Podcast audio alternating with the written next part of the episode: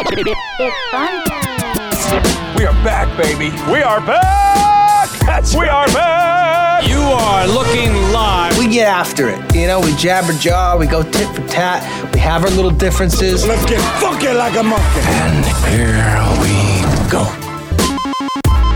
And welcome to the Moose and Runes podcast. This is episode 267 of the pod. Alongside Matt Rooney, I am Joe Musso, and like we have too many times before, we are here to recap a Bears loss to the Packers. We are here to run you through the week that was in week two. Only six remaining undefeated teams. So those 72 Dolphins, I mean, get the champagne ready because two of those four teams I still have skeptical hippo eyes on. But first and foremost, before we get into any of it, before we get into all of it, 60 home runs, 700 home runs, whatever it may be. Matt Rooney, you come first. How are you? I was at the Sox game, so I'm last night, so I'm not doing too well. Oh. It's it's been a it's been a rough week of sports for us. Um, Yeah. Notre Dame got on the board, which is nice. Not sure how many we're going to see of those this year, but it's nice when they happen. Mhm. Um, yeah, it was it was it was a rough week of sports. So we're we're bouncing back. We're hurting this week, but we'll be okay. We'll get there. It's it's. I'm already I'm already I'm I'm ready for Sunday. I'm ready for some Bears some Bears Texans on Sunday. I'm already a little bit. I'm already kind of over the Packers loss. We'll dive into it a little bit more, but I, I'm I'm doing all right. How about yourself? Uh, I'm doing well as well. I think that uh, I had far lower expectations maybe than you did um, for the Bears on Sunday. I, I mean, again, week one's win against the Niners, fantastic. Don't read too much into it. Week two's loss to the Packers, I'd say don't read too much into it as well, but it is just sort of the self fulfilling prophecy of the Bears right now seven consecutive losses to the Packers. So maybe you can read into it. Maybe this is who we are when we play that team.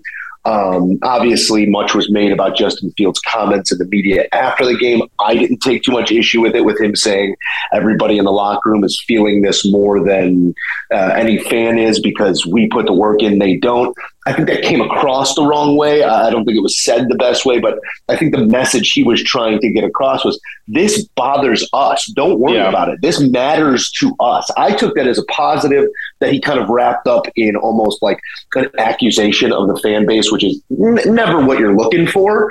Um, but in terms of what we saw on the field, um, I'm trying to remain an eternal optimist this year with the Bears. And I saw a team that came out of the locker room, which is more than we could say for years past. And we know what the scoring differential looked like under Nagy. And for that team to give up 21 unanswered points in the second quarter and keep fighting told me more about this team. So again, we're going to be trying to find the silver linings amidst what's going to be a pretty painful season, I'm sure. So I, I thought that it was, despite losing to Aaron Rodgers for the young team time, I I thought it was a step in the right direction. Yeah, that one Maybe didn't maybe feel maybe, like maybe not a maybe not a step in the right direction for the season, but a step in the right direction for trying to get back to level footing against the Packers. I think. Yeah, and like I, we, everybody heading into this in this off season, heading into this season, it's know the Bears are going to be a terrible team. Don't get your expectations too high. The Bears aren't going anywhere. They're not winning many games. You're going to be a top five draft pick. All this nonsense, all this noise, whatever, not nonsense, but all this noise, and that's the narrative. Even locally here in Chicago, and then they, yeah, they steal a win against the 49ers in week one, which was awesome. It was a great win. They fought really hard. They pulled off a win and then they go lose to a Super Bowl contender in the Packers, twenty-seven to ten. That it was it was by no means the embarrassment that it's been in the years past. I mean, they were a bad call away from being down a touchdown with eight minutes left in the fourth quarter, and all of a sudden the sky is falling, and the Bears franchise is doomed forever. Like it's almost like people forgot after week one that this is week two of a multi, at least a, a you know a one to two year rebuild before they get Week they two, week two of a week two of a brand new regime Yes, this is- of a front office that inherited sixty three million dollars of dead cap. Yeah, a bunch of positions that were untended to because, and again, very happy that Justin Fields is on this roster and developing as our quarterback, but it was a decision that probably set us back in terms of building the rest of the roster because of what it cost us to go do that. Yeah. So I, I just think that I just think that perspective is something that's lost upon Bears fans year in It- year out. one- Whether expectation is the Super Bowl or expectation is seven wins, it always shifts after like 60 minutes of football, whether Yeah. it's shifting positively or negatively I think that at a certain point, and I think we've had this conversation before, Bears fans need to step back, raise their hand, and be realistic. Like, like it's just like I understand that it comes from a place of like diehard fandom. I love my team. I believe in my team. Win, lose, or draw, they're my team. But you just got to get more accustomed to the lose and the draw because this isn't a winning football team. Yeah, and you you kind of hit on the point there. Like perspective gets lost the reaction after the loss to Green Bay was that of one where you know the Bears were in year three of a rebuild and ready to win, and then they went and laid an egg on Sunday Night Football. Not they just sold half their team, and you yeah. know they, they inherited all this dead cap space. They're trying out a lot of young guys guess what? Most of the young guys not named Kyler Gordon look really good. That like look really good. Dominique Robinson yeah. still looks like a thing as a pass rusher. Teven Jenkins looked fantastic at right guard. I thought he had a fant- like a phenomenal game. David Montgomery still running really hard. Justin Fields. It's still really hard to grade him because the Packers had the ball for we got to run more plays. They We've got to run more plays. I, I, understand he's only thrown what 26 passes or something like that through two games, which is unacceptable. But we're not running enough plays to find out what he is as a passer. We know what he possesses in terms of the run game. We know how much of a dual threat he is.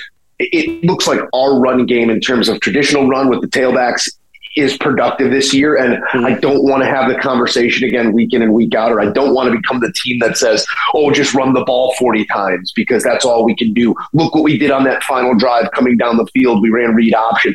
You're not going to win many games that way. We need to find out what Justin Fields is as a passer. We need to develop him as a passer, but you can only do that if you're getting first downs and you're running more offensive plays and you have longer time of possession. He's never going to throw the ball 30 times in a game if you only run 50 plays. That's just not that's just not what it's going to be, you know?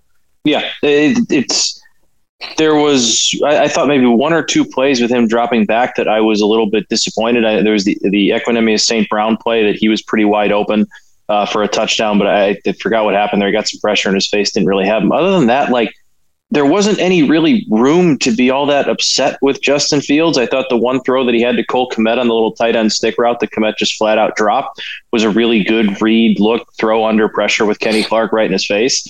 Um, mm-hmm. But I just I don't understand the doom and gloom about him for a guy that was seven of like it's not like it's not like he was seven of 21 for, you know, 87 yards. He was seven for 11.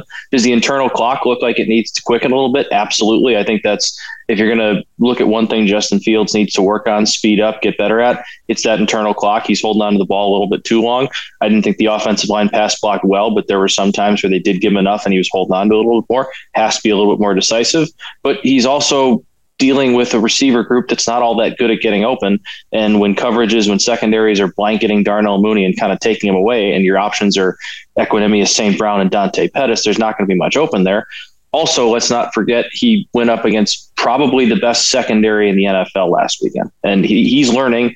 Did he pass that test on Sunday Night Football? No, probably not but he's got 15 games to do that this year. And what we're looking for this year is progress. He's in a similar spot to Tua was in last year, to Jalen Hurts was in last year. We need to see some progress. And then once you see that progress in this offseason, go out and spend all that money to go get him a weapon, to go improve that offensive line, a weapon or two, I should say.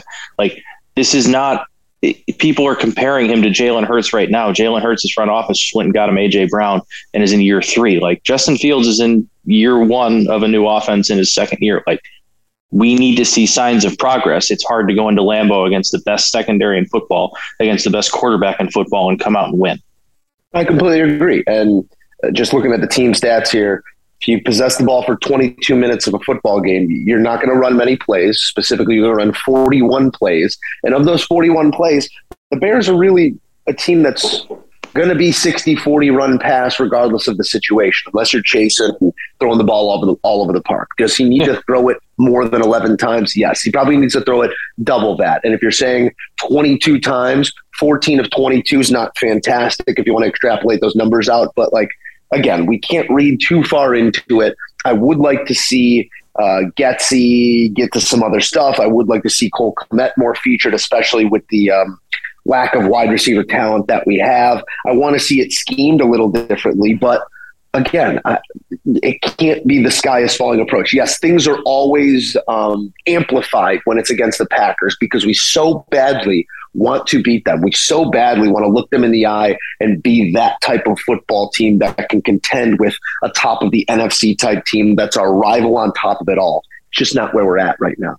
No, and, and you know what? Because of our quarterback, I think no. because of the personnel across the team. I don't think that's because of our coaches. I think it's because of the personnel across the team. I think we're we're playing from a deficit here, especially when you're going to be facing the Tampa's, the Green Bays, the Phillies. I'll even say, even though they got their doors blown off, the Minnesotas. There's mm-hmm. going to be some tough matchups in this division and in the NFC that are going to reveal the inefficiencies of this roster. You can't just point your finger at the quarterback and say he's what's wrong and I think they did a good. Like, this coaching staff has now started out this season against two legitimate NFC Championship title contenders, and they beat one of them, and the other they were in a serious talent. like you're talking about, they beat one of them, and they were again a, a whatever a bad call, a, a centimeter, whatever you want to call it, away from being right in the game, down a touchdown with eight minutes left in the fourth quarter. Who knows what happens after that? Maybe Green Bay goes down and gets field goal again, but. Th- both of these both of these games against NFC title contenders, they were in it in the fourth quarter. One of them they came out as a win. And what, what I do think, I think they went into those two games with a game plan of we want to run the ball to kind of try to control the ball more. Obviously, didn't work as much against Green Bay, but they wanted to control the ball, run some clock, and keep themselves in the game with a chance to live to fight another day and be in it in the fourth quarter. Both games they were. Now they're going up against two teams in the Texans and, and the Giants are off to a great start. They've beaten two pretty bad teams, but they're 2 0, but still more two teams on our level. These are more mm-hmm. type games that now you have a, a Lovie Smith the coach defense that's probably going to it's probably going to sell out to stop the run after how well you've run. And I think they kind of know that. I think this is kind of a spot where you see the pass game open up a little bit. Again, now he's not going to throw 35 times. They're still going to want, want to try to run the football. But now you have this successful run on tape for two straight games. And that's what the Texans are probably going to try to take away from you. Now things will probably open up for the passing game. And now I think you kind of see some more scheme passing plays. I think you do see Justin Fields throw the ball 20, 22, 25 times this weekend. Um, I'm hoping that that is the case, Matt. You've alluded to it a couple times here, so I do want to address it specifically. Uh, third and goal, Justin Fields gets the pylon upon for the review, knees down, put the ball at the, I don't know, foot and a half yard line, the 18 inch line, the 10 inch line, wherever it was. You line up in the shotgun, you get to the goal line. It appears that Fields was in, regardless of call of a touchdown, no touchdown, inconclusive evidence, call stands, call confirmed, whatever it may be. What mm-hmm. did you make of the play call? Because I know people's heads were spinning about putting Fields in the shotgun there. Well, Luke Getsy should be fired, obviously.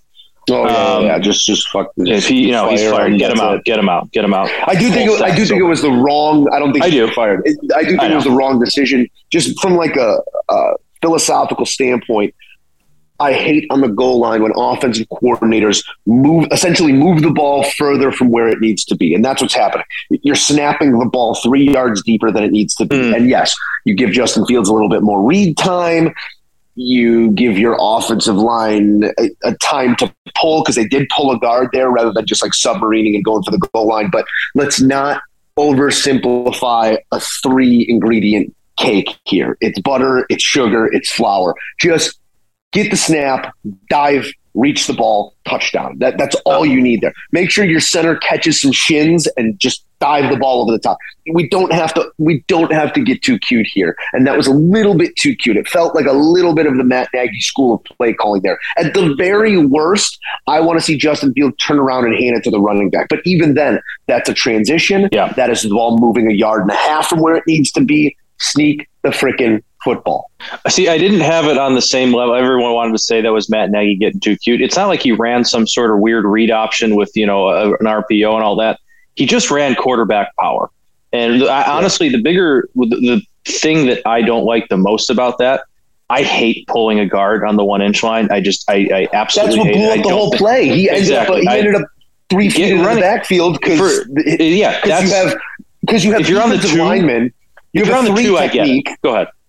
No, no, no. So you have a three technique who's defending the sneak. he's going to submarine. He's mm-hmm. going to try and reset the line. He's not trying to tackle the ball carrier. He's trying to make a mess. Is what that nose guard three technique, wherever they're lined up, is trying to do. So with that, you're pulling a guard into someone who's already playing a technique that is based off of resetting the line of scrimmage. You, you're your guy's never going to be able to pull and then get leverage enough to block that guy and your quarterback Exactly. the end zone. Maybe from the two, but yes, exactly. From the two yard line, from the uh, on the one, exactly. I get it, with, but with there's just not enough time there, to run not play. Yeah, But that's what I don't like about that. But again, I don't think it was too cute. He called it power run play, and it, well, all, all the only difference that he that you know occurred there was instead of Justin Fields turning around and handing it to the running back, Justin Fields was the running back, and David Montgomery was supposed to be the lead blocker. I get you Yeah. saying people saying. You know, should have just went to Montgomery, and I, I'm not going to say I disagree with you there because uh, Blasingame had a fantastic game blocking as the fullback too. The run plays with him, um, I, I saw a tweet with his play breakdown. that, Like you know, it was 11 of his 13 snaps were big positive run plays. If you want to have a lead blocker, go ahead and do that. But also, he ran power, taking away the snap. It actually make like it makes the play quicker. There is no turnaround. There's no snap turnaround exchange. Just ball and go. I. It's not. It's. I get that it's shotgun, and we're so used to seeing Matt Nagy's cuteness, but this wasn't Matt Nagy's shotgun call. This was a quarterback power. This was a power run play. It, That's fair. it technically didn't work. Uh, There's That's fair. And I if you want that. David you know Montgomery to get the ball, see I get it. But there was power run. That's all it was. You know what I'd love to see now? The next time they're on the one foot line.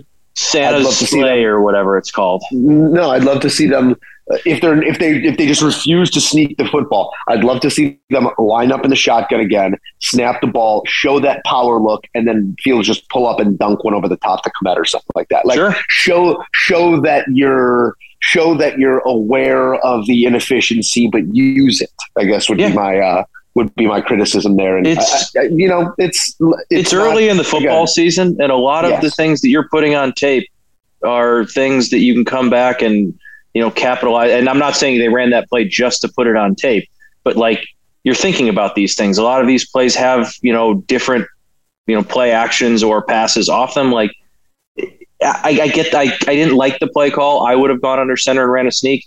I understand it, and it's not nearly as egregious or you know quote unquote fireable offense as the, as the talking heads in, in here in Chicago are calling for this week. It was it was Um, it was a play call that technically worked, but didn't get called. It is a play call and a failure that also led to the under ticket cashing. So silver lining uh, to the Bears' loss is I also did his ticket. first touchdown score in that game with Justin Fields. Ooh, those are those are always sweet. Um, we were looking at a 27-10 scoreboard when it was all said and done against the Packers. It's been far worse, but it needs to be better, and that's how I feel about this Bears team right now. But Matt, speaking of winning tickets, we're going to get to some locks, but first we're going to run it through the NFL, and I kind of want to ask you a question regarding each one of these teams and each one of these results. Maybe maybe I ask you a question about one of the teams, and you ask me a question about the other team in that uh, in that matchup. You want to do it that Okay, way? Different kind of- different format. I like it. Let me pull up the scoreboard format. here. Got to have it up. Uh, all right, beginning on Thursday night with the Kansas City Chiefs beating the Los Angeles Chargers 27 to 24, which feels like years ago. I'll ask it to you this way, Matt. When did the Los Angeles Chargers start winning? Oh, they're one and one. But no, no, no. I'm, t- I'm talking like grand scheme, big Oh. picture. This is supposed to be the genius head coach, the talented quarterback that we. I still continue, think like- it's this year. Uh, I think I, I think we saw them go in and play the Chiefs really tough on the road. They slowed down that offense. They held them to 20 points. Obviously, one of them was a, was the pick six, and the pick six even was more so. It wasn't on that like fluky tight end was tired kind of play. Like I was really impressed with the Chargers. I was really impressed with both teams, and that kind of felt like an AFC. Uh, I shouldn't say AFC championship type game because the Bills are going to win the AFC. AFC um, playoff teams. But that that felt like two AFC playoff teams in a playoff game, and I left that game very impressed with Justin Herbert. So I'm not. I- Yeah, like, not- but that's, I- but that's not, like, exactly down what I'm saying. There. That's exactly what I'm saying. They're uber impressive, but at a certain point, if you want to be a contender, you have to win those games. And the final 10 minutes, 15 minutes of that football game, the Chargers could not have looked more chargery. It's almost it's a self fulfilling prophecy Yeah. that they will find a way to put their foot in their mouths, and until they don't in one of these big spots. I, I still have an eyebrow raised at the Chargers. Give me a I was Chiefs question. I was gonna ask when does when does did Brandon Staley get bullied out of going for it on fourth down? it Um, looks like it's happening. what do the Chiefs need to catch the Bills? Because the Bills are the class of the AFC right now. Clearly, and the Chiefs have had you know two pretty big wins to start the year, one blowout, one t- tough divisional. What are what are the Chiefs missing to get to the Bills, if anything? I think the Chiefs are missing absolutely nothing. I think that this is Oh. a team capable of beating the Bills. I think it's a team that's capable of outcoaching the Bills. I think that this is a team that is capable of winning a Super Bowl this year. And I think that that AFC championship game between the Chiefs and the Bills will be your de facto Super Bowl. There's just, I I know teams develop, there's just nothing in the NFC right now that I think can play with and beat those two teams. So I think the Chiefs are a complete package right now. Maybe you want to see them make a move for a high profile corner that can lock up Diggs or a safety that can shore up the back end where Honey Badger might be missing a little bit. But mm-hmm. it's a team that we talked about it before the season or in week one, I forget what it was. It is a team that not only understands the standard, but they play to it week in and week out. This is an Andy Reid led team that shows up in September. Yes, there will be lulls in which we question this team, and you know the Bills will probably even have a stinker at some point. But right now, it's a complete Kansas City team. Uh, we're going to take it to the Sunday slate, where the Cleveland Browns just absolutely fell on their face, up two touchdowns with what was it like four minutes to play, and they lose Yeah. to the Jets, an onside kick, a bunch of blunders. Uh, I'll ask you a Cleveland Browns question, Matt. Um, why don't we see more Nick Chubb? Why don't we talk about Nick Chubb as one of the premier backs in the game? Like, why why have we stopped talking about him that way? I think it's partially because he plays in Cleveland, and I think he just kind of gets lost in the shuffle a little bit. I also think with Nick Chubb, uh, I know he had a few receptions. He, he's not nearly as dynamic in the passing game as you see a lot of top tier running backs are. But I feel like most of the top tier running backs now are kind of two way. No, I, I hate saying two way backs, but kind of like guys who can uh, move out in the slot a little bit more. I feel like Chubb is a little bit more of just that backfield runner. He's more of the traditional type running back that isn't just as you know the the sexy you know trendy pick or whatever in today's NFL. But uh, he was fantastic again. He didn't quite get to the hundred yard mark but three touchdowns on the ground. That should just be their offense going forward Yeah. until they get Deshaun Watson back. Unfortunately, they get Deshaun Watson back, but until he's back, it should just be a steady diet of Nick Chubb. Um, that's a, that's also a really funny name, Nick Chubb. Um, I, I'm in between two with the Jets. I kind of want to go with Garrett. Something I don't know what to ask about Garrett Wilson, so I'm not. He played fantastic. Uh, Awesome. Joe Fla- Joe Flacco stealing Zach Wilson's job. Um, you know, we were kind of having this conversation in the in the newsroom the other day, and I don't know that he's stealing his job because you have to, have to, have to find out what you have in your quote unquote franchise quarterback. I don't think. I don't think you accomplish a whole lot leaving Joe Flacco in for 10 weeks, even if you're six and four. I think that Joe Flacco is doing a great job at doing his job right now. You can't get wrapped up in the result. You can't get wrapped up in the fact that he's leading this comeback. You can't get wrapped up in all of that. You have to go back to your quarterback when your quarterback is ready. But this allows you not to rush your quarterback back Yeah. because Joe Flacco is playing effectively. So, is it going to make things Awkward. is it going to make things awkward? Is it going to make a decision more difficult? Yes, and then no. But that is going to obviously provide plenty of fodder in the New York media for whether or not this change should be made, even though it's obvious that it should because you spent that pick on Zach Wilson. It's Zach Wilson's team. It's a Uh, tough let's spot talk- for Zach Wilson. He's going to come back No with even more pressure on him. No doubt. Uh, let's talk about the Detroit Lions and the Washington Commanders. Detroit winning 36 27. I will ask you this question about the Detroit Lions. Matt, can the Bears beat them twice? Uh, sure they can. I, I mean, I still think the Lions are kind of the Lions, and I know they played the Eagles really well at home. Don't really buy Washington. Um, I, the Lions, I'm, I'm going to admit, are a better football team than I thought. Uh, but I'm still not ready to say that they're, you know, far and away the third best team in, in the NFC North yet. I think it's a little bit too early to tell, and I don't think beating Washington at home when almost kind of letting them come back um, is all that uh, it's impressive, but like I'm still not ready to crown them as a playoff team, and you know this this up and coming whatever.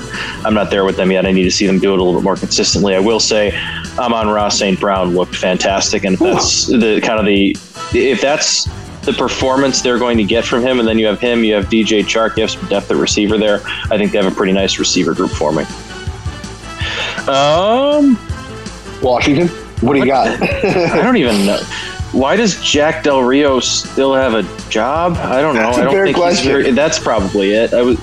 I, I, this had a similar. I know I, before the Jets thing, I, I, had a similar. You know, Garrett Wilson had a really good game. I think he's really good. I was going to do something with Jahan Dotson because I think he's really good. But there's no question about that. I just wanted to say I think he's really good. Yeah. What? Why? Why is Jack Del Rio still there? Uh, I don't know. Um, I just think that it's. I think it's a team lost at sea without a compass. Like there's just like there's no purpose right now. They went and got a band aid in Carson Wentz, who can't even stop the bleeding because we know what Carson Wentz is.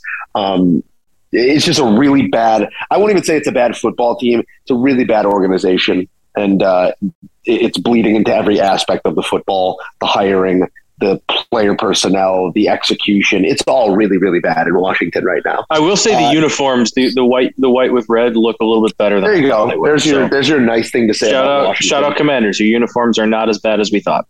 The New York Football Giants took down the Carolina Panthers at 19 to 16. Matt, is New York the worst 2 0 team you've ever seen? Yeah, they're not good. Daniel Jones is Oh my God, winning in spite of your bad. quarterback two straight weeks. Yeah, he's just I I don't uh, I, their their defense plays hard and they're similar to the Bears in that they play very hard. They're clearly inspired. They like their head coach. They play for their head coach and everyone around Daniel Jones. Not nearly as bad of a roster, I think, as we thought. Now they're again two and zero against pretty bad competition so far, and they really stole one in Tennessee. Um, but it looks like Brian Daboll is is getting those guys going early, and that's it's it's nice to see them playing for him. But yeah, they, they still have a problem at quarterback, and until you have a solution there, you don't really have a team. you know Um, what? What could be really, really interesting is them going into a London matchup with the Packers in Week Five, four and zero, but looking like absolute garbage. That would just bring the- everybody's brains out here. I would uh, because they got they got the Cowboys this week in prime time, and then the Bears next week. Which, as much as I hate to say it, are both very winnable games. Yeah, it's that, that Bears Giants game is going to be an interesting one to watch. A with both slog. Give me the under right now, 20 and a half, like whatever. Two, uh, Jesus. Uh, Carolina Panthers. It might have brought this up last week, but I don't think we ever really addressed it. Is Matt Rhule the next head coach at the University of Nebraska? Yes, that is. I think so, too. 100%. It was That's- between Matt Rhule, Urban Meyer, and uh, and Lincoln Riley, and not Lincoln Riley, excuse me, um, uh, Cliff Kingsbury. And the fourth quarter there in Arizona saved Cliff's job. So he's off the list. So we're back between Urban Meyer and uh, Matt Rhule, and just Matt Rhule's got a Nebraska feel about. it. Just bring him, bring the He boys does. back, bring back the culture. Um, but that I think you might have. You might be getting at something true there. It- like we joke about it, but Matt Rhule might we might find out that Matt Rhule is precisely a guy who's fantastic at the collegiate level Mhm. and not so great at the NFL level. I don't that think what he's we're at awful at, the NFL level. Like he's, it's, they don't have a quarterback, and he's not a good enough coach. Not many coaches are good enough coaches to win without a quarterback, but he's Yeah. just not that good. And he's a very, very good college coach. And there's nothing wrong with that. Go back to college, make a lot of money, and get yourself in a program where you can kind of be for life if you want to be. Because that's, I, I think that's the spot for him. That's not a knock against him. I think it's just reality. New England edges out Pittsburgh 17 to 14 late. Uh, Matt, is it time for Kenny Two Gloves? Because that's the question that all the Pittsburgh fans are already asking. I I felt I feel so bad for Mitch. Um, Two weeks. I that's thi- how long they made it, with Mitch. Two I- weeks they gave you know. kid. We gave him four years of our lives, Matt. Two weeks, Pittsburgh. I, I hate to say what goes around comes around because it wasn't really Mitch's fault, but this is the same exact situation with Mike. Now, Mitch is better than Mike Glennon was, and he that, that- that's I, I don't want to I don't want to slander Mitch in that way, but like, uh, yeah, it's it's you're, you're gonna see Kenny you're gonna see Kenny Pickett within a couple weeks. I would have to think because it's just uh, Mitch is not the answer. I love Mitch. He's I think Mitch might be the best backup quarterback in the NFL, and unfortunately for the best backup quarterback in the Now NFL, that Jimmy Garoppolo's a starter, yes. yes, uh, they usually find themselves starting for a team that thinks they could turn them into a solution, and that's just not a good place to succeed. I think Mitch is a great backup quarterback. Um, I, I, did we learn anything good about the Patriots? Like, cool, that was you won, but like, I don't think.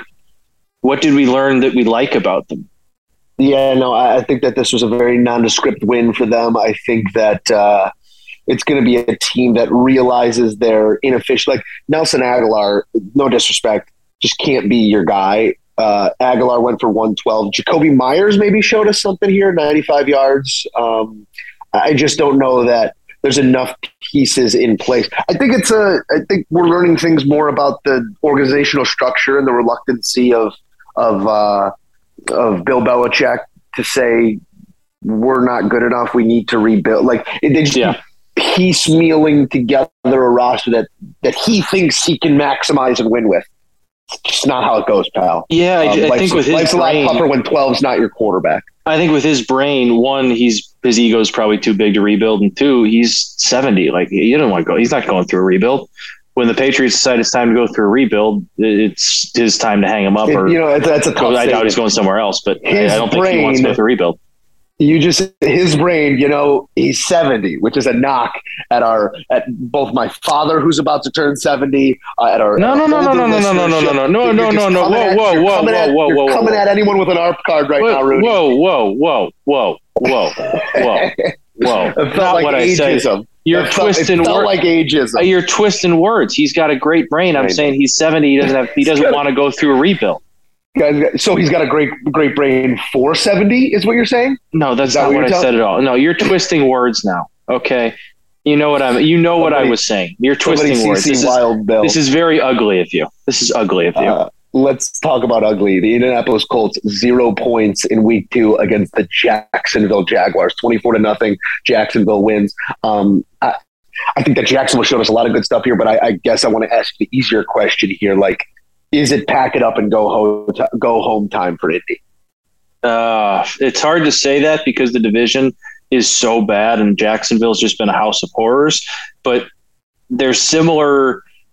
It, it, it feels like even if you win that division, if you're Indy, you come back, you have a better second half of the year, and I guess second half, you know, better latter half of the year, and you win that division, you're still going to get smoked in the playoffs. You can't compete You with, any, with, with those started your season with the Texans and Jaguars, and you're 0 and 1. have a win. Yeah. It's Now you get the Chiefs. You're gonna I your don't face is broken. I don't get why, and I, I didn't totally buy into it, but I'm starting to. Like, I don't understand why Chris Ballard and to a lesser extent, but still Frank Reich keep getting this pass. Like, I get it. Andrew Luck retired four years ago, and that left you in a weird spot with quarterback. But you've had four years to figure out the quarterback position, and you keep signing 37 year old band aids that are over the hill.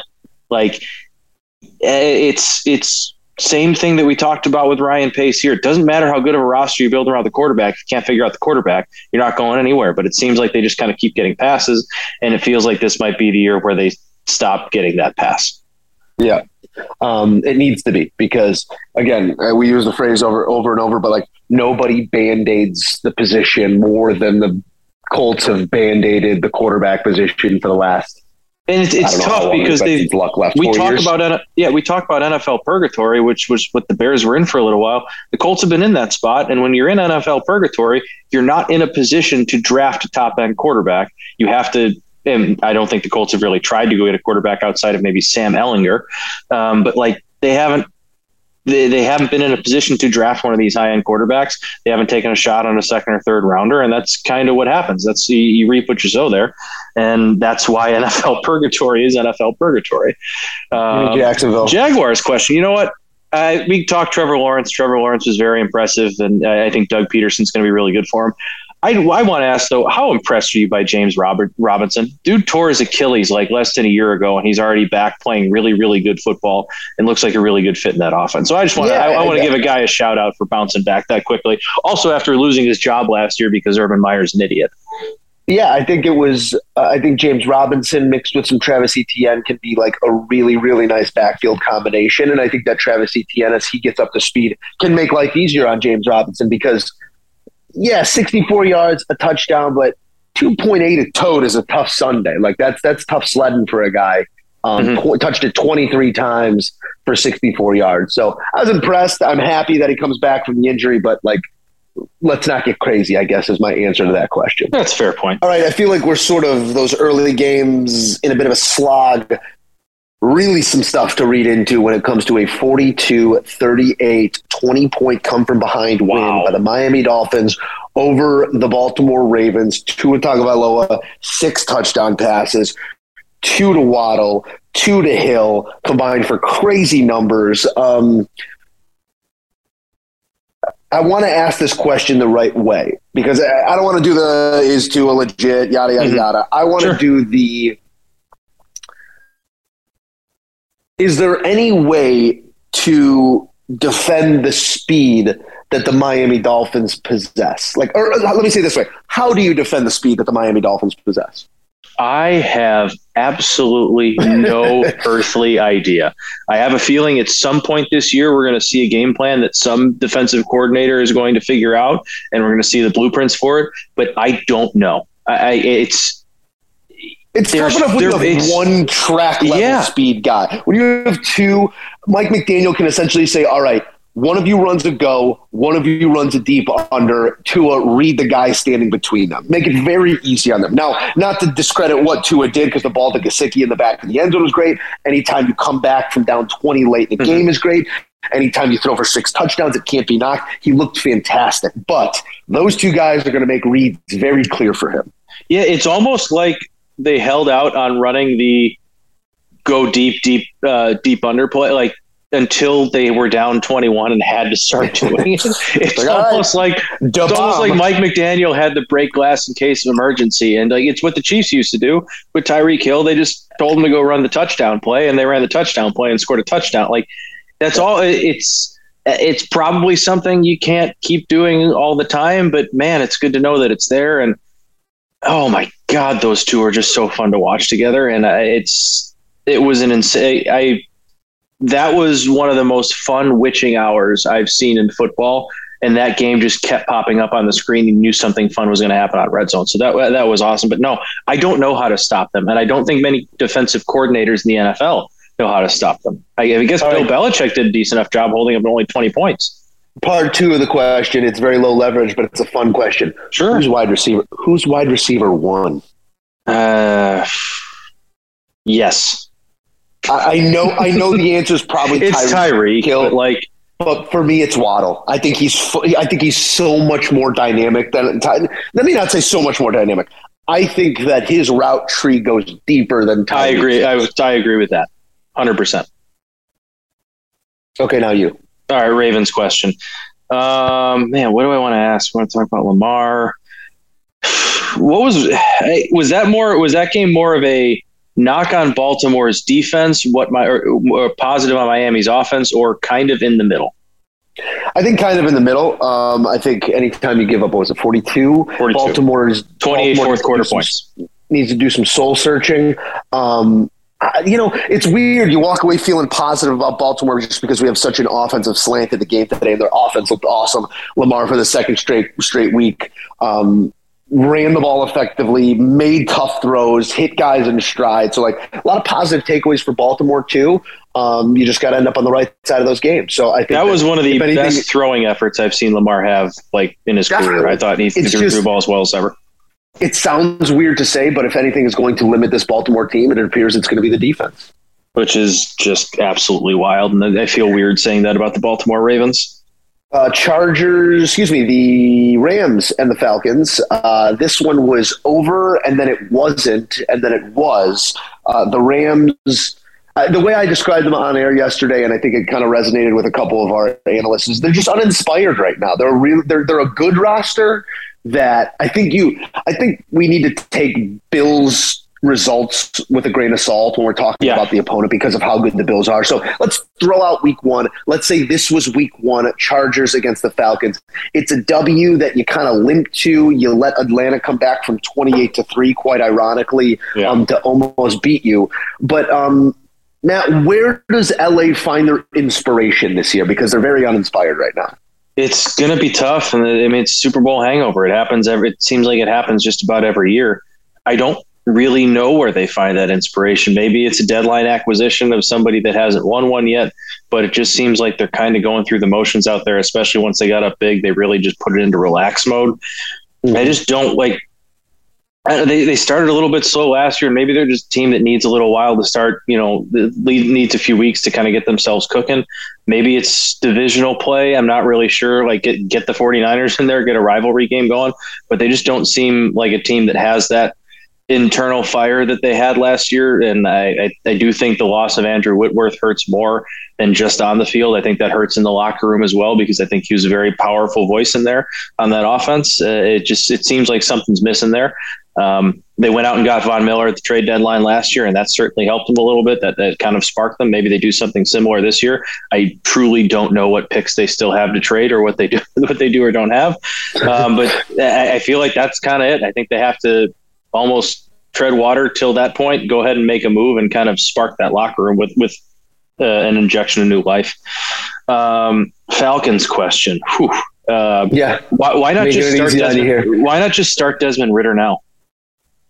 Like I, I, I, um, get what Marcus Mariota is, but like similar to the Kenny Pickett, Mitch Trubisky thing, like and I know obviously Pickett's a higher prospect than Ridder, but like Ridder had a really good preseason, and I feel like if you're Arthur Smith, the way you save your job this year is showing that you can kind of develop a quarterback because if you're bad enough and re- you develop Ridder to show signs that you know he's he's pretty solid. We've taken him from you know step one to step two, and he looks like he's progressing.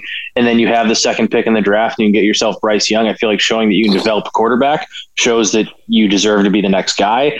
You know what Marcus Mariota is. We know what he is. Him and Mitch Trubisky are kind of the same guy, not necessarily in style, but just in terms of talent level. Like they're very solid backups. You know what you have. You're the Atlanta Falcons. It's a developmental year. Why not just throw Desmond Ridder in there? Because maybe throwing him in there stunts his growth, and you don't have to rush him in because it was a third round pick. You didn't spend yeah. crazy capital on him. You know what Mariota is. You know what your team is. You know what your season is. Um, there's very low expectations. So develop him. I do think we see him at some point, but like you're also you're also offering a bit of a runway here for Mariota to show, hey, I can be a backup in this league still. Somebody give me $7 million. So, not yeah. that that's like an objective for an NFL football team, but like, I guess my answer would be because there's no reason to rush Desmond Ridder right now with where this Atlanta team is kind of just quiet quitting on the season, if I may. Other question. Yeah. Other question. Why don't they came up with two on the Falcons? Why don't they throw to Kyle Pitts more? I don't know. It I, makes I, no I haven't sense. gone that got, deep on the on the. He's got four receptions on the year. That seems like something they should be throwing. He, the guy they should be throwing two more. San Next Francisco game. and Seattle, twenty-seven to seven. San Francisco wins amidst their loss. Uh, it, you know, I, I, had to dance around it on air, but you have to ask the question: yeah. of, Is San Francisco better than they were a week ago? Yeah, I kind of no, it's, it's, so. it's, an, like, it's an emphatic yes. It's, like, it's an emphatic yes, but like I feel bad saying yes because Trey, yeah, I feel bad like, for Trey Lance that he got hurt, but like, yeah, I mean, this was not. It's a tough spot. I was in the Trey NFC Lance. Championship game a yeah. year ago. He was in the Super Bowl three years ago. Like this is I a, get, this is. I get he missed the throw to Emmanuel Sanders. I get it. He should have made that throw. They should have won that Super Bowl holy hell, we can't keep hanging that over him for three years. Like he's still gotten it. It's like after that, it's like, oh, is he the guy? Gets him back to the NFC Championship game. Like he is the perfect guy for this offense. And obviously, Tom Brady. Let's do it the better. other way. Like, Let's do it the other way. If Jaquiski Tartt intercepts that ball last year, he's in the Super Bowl again. Yeah, like it makes this is this is a proven winner. And I know it's that sort of gray area of when you call a guy a winner, it usually means he lacks something in getting to those wins. And Jimmy obviously does, but his team rallied around him. They seem to believe in him more. There's even uh, anonymous sources inside the locker room that this team has a new, a renewed sense of belief because we don't have to develop a quarterback and lose for a year because of that guy. Mm-hmm. The window just reopened. Now, does the developmental window of Trey Lance close? Obviously, it does until he can get back up on that broken ankle. And we are hoping for a quick return. But it's going to be a very interesting camp next year. It's going to be a very interesting summer with, let's say, the San Francisco 49ers go to the playoffs again, win a playoff game, potentially get to an NFC championship game again. Like, like at what point, at what point of success this year do you have to give Jimmy a contract and trade Trey Lance? That would be my secondary question.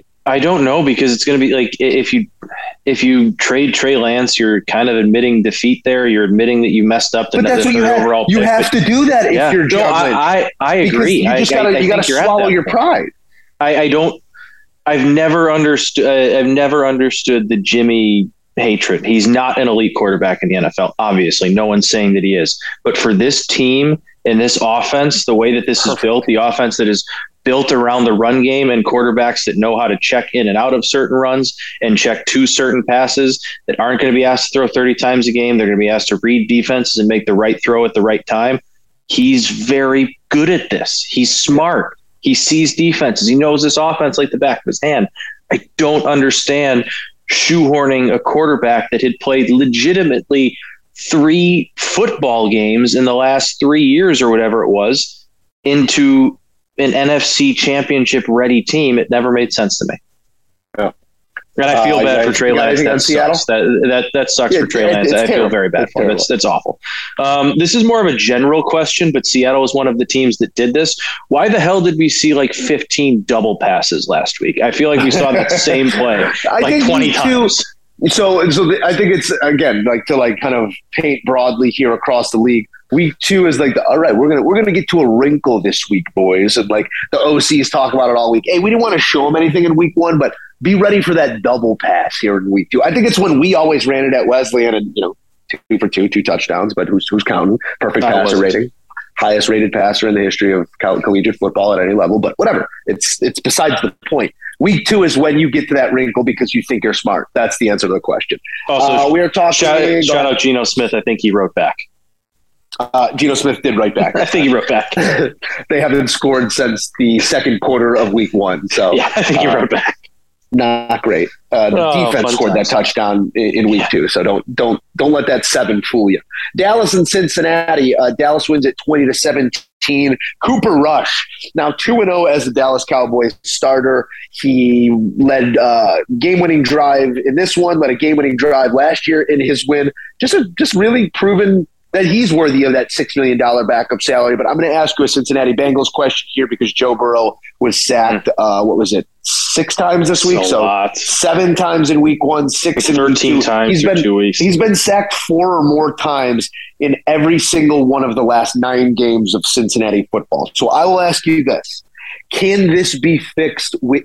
On the fly within the season. I know they retooled the offensive line in the offseason, but like what needs to be done to fix this this year and not say, oh, we just got to address it in the offseason? You know, I, I think just time. I, I do think well, the, the offensive line was bad, Yeah, time. He needs more one it. and two. He needs more of it, but they they had two very tough assignments going up against arguably the two best pass rushers in football, uh, in T.J. Watt and Micah Parsons, and it did not go well. But it's a new offensive line. Sometimes needs time to gel, and the Bengals are one of these teams that didn't play people in the preseason for the most part. When they did, didn't really give them real reps. And I don't. uh, Camp is awesome. Camp is necessary, but nothing is nothing can substitute for in-game, on-field reps at game speed and new offensive line eh, that. It's not like that. You know, La'el Collins is a nice player. I don't think he's a stud left tackle. I don't think he's a star left tackle. Like th- this new offensive line without really stars on it is going to need some time to gel. And I think by the end of the year, we're going to see them playing better football. I think there's also a little bit of a Super Bowl hangover type situation for Cincinnati after getting there last year. Is it a eyebrow red flag raising? Sure, but I'm not quite sounding the alarm with Cincinnati yet because I still think they're a pretty solid group. Um, Jonah Williams needs to be better. I agree. You're a top five pick on the offensive line. You just got to be better. And that's, That's- that's my guy. I covered him. He was the NorCal guy, sweetheart, but maybe too much of a sweetheart. Um, got to be better. We need an ass kicker in the offensive line, Joe. We need an animal. We need a mad. Piss and vinegar. Exactly. Uh, we need like me. Um, That's just I. I, I can't. That's piss. Um, I'm going to say is Micah Parsons the best defensive player in football, not named Aaron Donald. I'm ready to say it. I, I, I could probably sit here and find maybe two other guys that we could have the conversation about, but just for the purpose of the question, yes, he's so Yeah. dynamic and he can rush the passer. He's got, he's one of these like, and you know, you, you mentioned Aaron Donald. I- I'll throw not as a top, not as the top guy in the league, but I'll throw Von Miller in there. I'll throw. There's certain guys that are built weird, like Von's so small, Aaron Donald is so small and stocky. They're almost hard to get their hands on. Michael Parsons has this like long armed, big torso build that I don't. I think he just might be like when he gets up on guys, they don't know what to do with him because he's like proportionately different and he's so hard to get up on because of the length of his arms. He knows exactly when to leave the ground because he didn't get home to give the quarterback something tough to look at when he jumps. He makes the traditional tackle. He makes the non-traditional tackle. He's just like he is a defensive coordinator's wet dream because you can put him so many different places to do so many different things that like you can give offenses crazy looks because you never know where 11's going to be or what he's doing. Yeah, he, he's you truly have to know where he is on the field at all times. And I still think Aaron Donald's the best defensive player in football because he is, but like you know where Aaron Donald's going to be every play. You know where TJ Watt to to an extent is going to be every play. You don't know where Micah Parsons is going to be every play, and you have to account for that. And that's just one extra thing to think about. It's he was great last year, and it seems like he's even taken a bigger step forward this year. I believe. I think he's. I think last week was his 16th game or 15th game or something like that. I don't know. I don't remember why. What did he miss last year? But not not of the point. But he is the he has the second most sacks in the history of the league through the first 15 games. So like torrid pace. Would love to see him uh, really continue that pace over the next five years. It would be Yeah. just really really fun to watch. Outside of when we have to play him. Uh, Denver and Houston. Ugh. It happened. I guess that's my question. Uh, 16 to 9. I want to read into Denver a little bit here. I keep giving you the hard question to ask. That's Houston, uh, whatever. But I want to read into Denver here. I can adapt. I want to go. I want to go beyond the box score. Do you get the sense that this is a team that doesn't believe in their quarterback, not as a talent, but as a person? It kind of does like feel like that. It just it seems like You look at the way that he was regarded in Seattle. His teammates, when he came back, didn't respect him. The fan base didn't respect him. He's doing the center of the field, eyes closed, spinning around. He's doing the run pass thing on the sideline like we're in a high school JV game. He just seems like we've jumped the shark here. There, he doesn't seem authentic, and I think his teammates that's realize that. that is I, that's the perfect way of putting it. It just it, it seems like his teammates sense a little fakeness, and I'm not sure it actually is fakeness. I think it might actually be who Russ is, which is even weirder. But yeah, he seems like an outsider on that team. He seems like he doesn't. Great way seem, to put it. It's it seems like it's Russ and the Broncos. Not I don't know what the.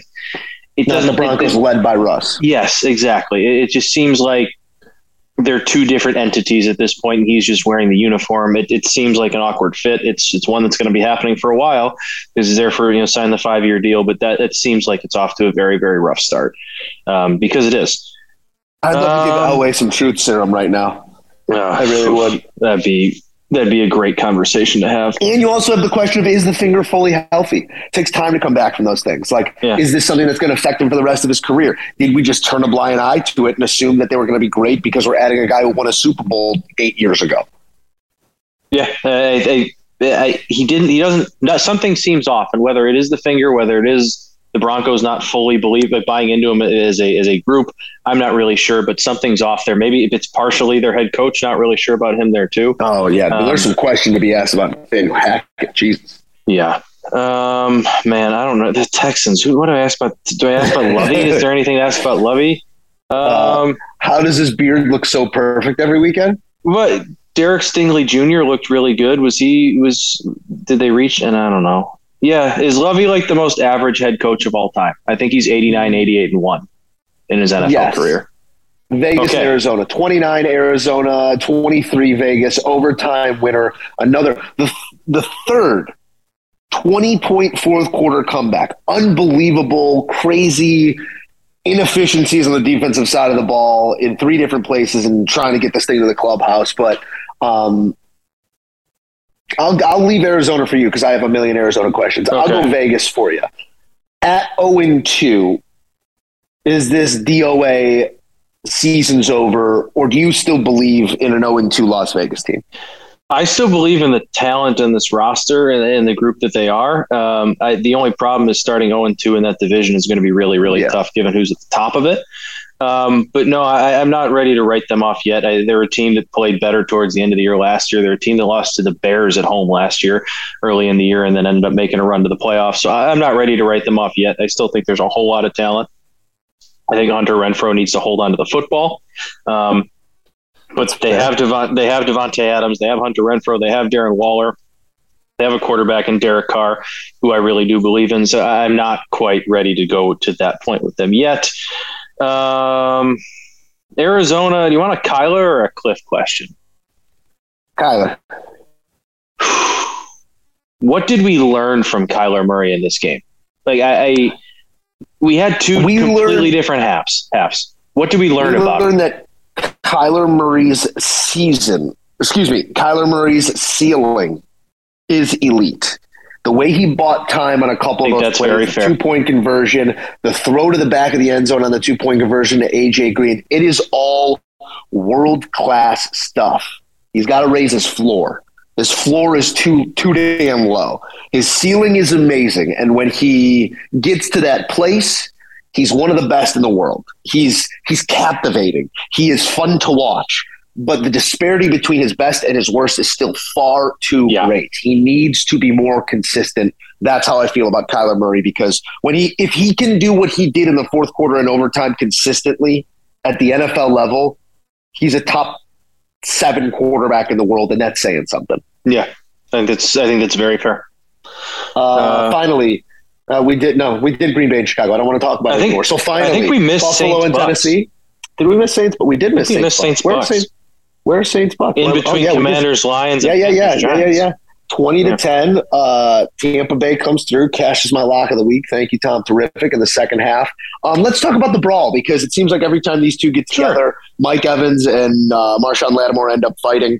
Um, do you take issue with it? Is there a place for it? Is it the turning point in that game and in this season for the Tampa Bay Buccaneers? I think it kind of felt like a rallying point, a rallying cry for them. Because Very much so. It, it did. I mean, they, they clicked it after that point, and it, it, you saw Mike Evans afterwards. I think it to the media was like, "Man, like it's Tom Brady. What else was I supposed to do?" Um, so good. I, I do want to know what Marshon Lattimore said. I'm guessing there was some sort of Gisele comment in there, um, but yeah, it, it seemed like a rallying cry for the Bucks. And you talked about it last week when you made your lock. That defense, oh boy, oh boy. They're gonna, they're gonna. That defense is gonna carry this team to at least an NFC title. I I have them in the Super Bowl, and I'm not backing off of that claim. Um, I guess with the Saints, is Jameis good enough to compete for a playoff spot? No, Okay, That's yeah, I didn't think he's so. very much he's the he's the he's the Denny Green they are who we thought they were Yeah. to me. Like he we know what Jameis is. He turns the ball over, he's a great sound bite. Um, might throw for six touchdowns and six interceptions. That's just what he is. I, I'm go. impressed with I'm impressed with Michael Thomas's return um, through two weeks. I need uh, I need to see Alvin Kamara out there to really assess this team. I don't think they're going to go away, but Jameis will be a limiting factor. I think that that's the best way to put it. Uh, we had a two pack on Monday night Buffalo and Tennessee, Philadelphia and Minnesota. Uh, Buffalo, Tennessee, 41 to 7, no contest. The Bills looking like the best team in the world. I'll ask you a Tennessee question. Is it Malik Willis time? Uh, I think you know. I asked you the same thing with Desmond Ridder, and you asked me the same thing with Kenny Pickett. Um, probably not yet, but the clock is ticking. Uh, that's going yeah, to happen because- at some point. Because Atlanta doesn't have playoff expectation this year. Tennessee comes into the year as last year's AFC one seed. And just this is what's happened since then. You earn the one seed, you absolutely fall flat on your face in the divisional round. You open up the season with a loss to the Giants, and then you follow that up by laying an egg against Buffalo. Ryan Tannehill's got to wake the hell up, or it's Malik Willis time for me. Yeah, uh, it's it's hard to imagine that Ryan Tannehill has gotten worse, but it's almost like the drafting of Malik Willis has like put this this pressure on him, and he's See performing. he's performing even worse. Um, oh boy, I had another t- I had another Tennessee question, but I'm not going to ask it. Uh, whew. Stefon Diggs. Is he the best receiver in football, or is that just? Or no, I'm sorry. Better, better question. Is Allen and Diggs the best combination in quarterback receiver combination in football? The best duo of quarterback receiver. Yes, duo. I'd say yes. I think there are better receiving corps in the NFL. No disrespect Yeah. to Gabe Davis, who wasn't out there, and everyone thought, oh, they're going to be able to bracket. Put up 40 Davis. points He's not going to do anything. Three touchdowns, a billion yards, no problem. Um, best one too. Recency bias taken into account. I still think it's a yes. Um, they just have such a understanding of one another. They have such a great rapport. Anytime they reroute, they're on the same exact page. I, I don't think there's a better duo doing it because of that fact. We Mhm. knew who the ball was going to on Monday night. There was no Gabe Davis. There's only going to be so much tight end exposure and so much run game out of the Bills. We knew it was going to be Diggs, and it was still Diggs. Unbelievable. Love it. Um, Vikings, Philadelphia Eagles, Minnesota, rounding out our week two offering. Uh, are you ready to call Philadelphia one of the top teams in the NFL? And by top teams, I say top four. Not yet. I still need to see a little bit more, but man, they're they're certainly trending that way. Um, and if you're looking for some fun futures bets right now, I think Philadelphia to have the most wins in the NFL is like plus eight fifty. I think they're the sixth or seventh best odds. Their schedule is so incredibly light because, they, because their division performance last year. That's that's going to be, a, I think, a very smart bet going forward.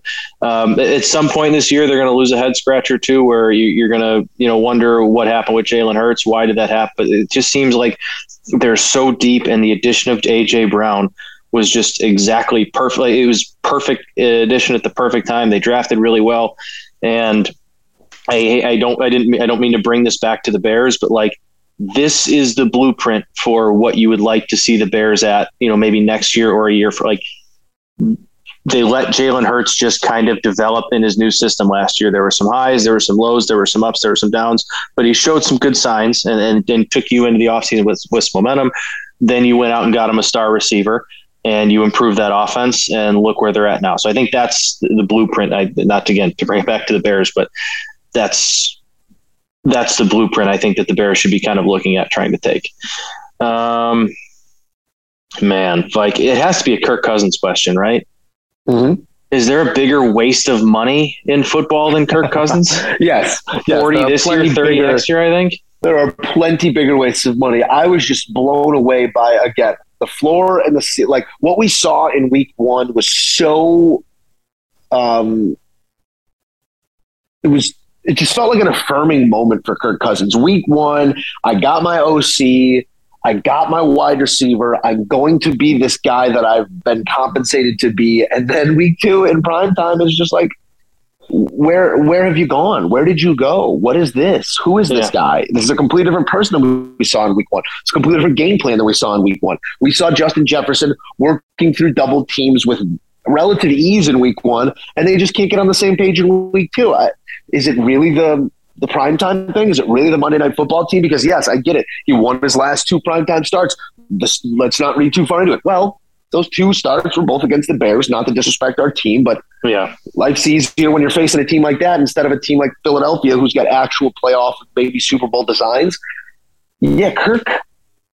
I just can't put my finger on him because there's a lot of uh, Kirk Cousins disciples because of the numbers, but like he is to me, and take this how you want. He's Eli Manning without two rings. He's a regular season Eli Manning. He's Yeah. 60, 60, and two as an NFL starter. He's a 500 quarterback, and I think that's what he'll always be. I, I think that's a very fair way of putting it. Um, all right. I know you have a heart out here, and we, I know there's some baseball stuff we wanted to get to, but quite honestly, that'll still be here next week. We can have our White Sox postmortem when they're officially out of it. Wow, he's killing them. He's killing them. Oh, I mean, they're dead. They're, they're six games back. Last night 14 was- left last to play. night. Last Five, night was it. right? Five. Eh, They're, but tiebreaker, so they're six. Got They it. have to- That's- there- yeah, there is no- there is no game at one, Yeah, six yeah, games, yeah, yeah, six yeah, games yeah, back. yeah. Um, hopefully, we see Pujols get himself to, to 700. We can talk about that. Aaron Oh, can I ask you? Can I, yeah, can I ask Sure. you a judge question? Surely. Is this a is this a storyline that's captivating the rest of the country outside of the tri-state area? Because I'm- just to put it in just to put it in perspective, there's only been nine, including last night. There's or this season. There's only been nine instances in which a player has hit 60 or more home runs. Mhm. Of those instances, Roger Maris is one at 61, and then the rest of them have asterisks next to them. Bonds, McGwire, Sosa taking up the rest of those uh, moments. Ruth had a 60 home run season. That would be the eighth, with Judge being the ninth. Is this captivating a national audience? I am most certainly keeping an eye on it. Is it captivating me the way that the '90s home run, eh, geez, '90s home run races did? No, one not even close. But I'm absolutely keeping an eye on it. I'm hoping he gets it. I'm a little bit honestly more interested in the Pujols storyline, but I think that's just because Pujols was, you know, the best player of my childhood, and I, I think you hold those guys a little bit higher regard. But uh, I'm, I'm very captive. I'm very interested in both. Um, so probably not to the extent of what's going on in New York, very clearly, but uh, I'm very interested in both. Okay. I think locks, that kind of that kind of answers my question without answers my question. This is a bigger thing than we're making it. This is history. Oh, this is one of the greatest. This is one of the one of the greatest seasons in baseball history. The dude might win the triple crown and hit 68 home runs. It's I'm, just unbelievable. Um, I'm right there with you. I, I'm not right there with New Yorkers, but I mean, that's their guy too. So yeah, I wouldn't expect myself to be.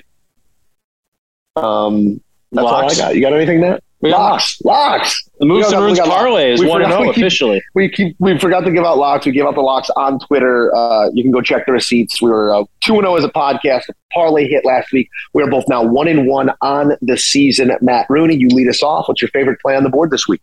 You know, uh, I I feel like I, I hope I'm not falling into a little bit of a trap here, but I uh, uh, we we talked about a lot of home dogs. I am going to take a road favorite. I like Baltimore covering the three at New England. I just we talked uh, the win over Pittsburgh wasn't to me all that impressive. It was more about what Pittsburgh couldn't do than what New England could, and I think this is a pretty good get right spot for Baltimore's defense. Um, I, I, think Baltimore goes in and wins that game by you know 10, 12 points, something like that. So I like Baltimore to cover the three at New England. Um, yeah, I'm a sucker too. Nine home dogs. We should probably be finding one of those that we like, but I'd take one of the road favorites as well. And it's a number that's going to move. 100% it's going to move. The San Francisco 49ers are currently laying one and a half on the road against the Broncos team that I just don't believe in in prime time again. Um, I think that this is this is a this is Niners team that's 10 points better than the Broncos. It really it yeah. is. And yes, they're on the road. I get it. Maybe this is the week that the Broncos finally come together, whatever it may be. I think that this number is three, three and a half at kick. It's currently one and a half in favor of the Broncos. Buy it now. Thank me later. Those are your locks of the week here on would, Moose and Runes podcast. Would Matt, the Broncos be favored with Trey Lance starting? I mean, the one and a half tells you yes. It's only one and a half. So maybe right? It's a, maybe it's a pick 'em with yeah. Lance starting. Um, That's all right. That just that popped is, in my head when we were talking about it. And that is a what if we will not get the question to get a speedy recovery to Lance, um, and uh, we will continue to follow that saga in San Francisco. But for now, he is Matt Rooney. I am Joe Musso. Matt, think about other people. Later. May God give you for every storm a rainbow, for every tear a smile, for every care a promise, and a blessing in each trial. I swear I've seen a lot of stuff in my life, but that was awesome. Chicken on the steak was phenomenal.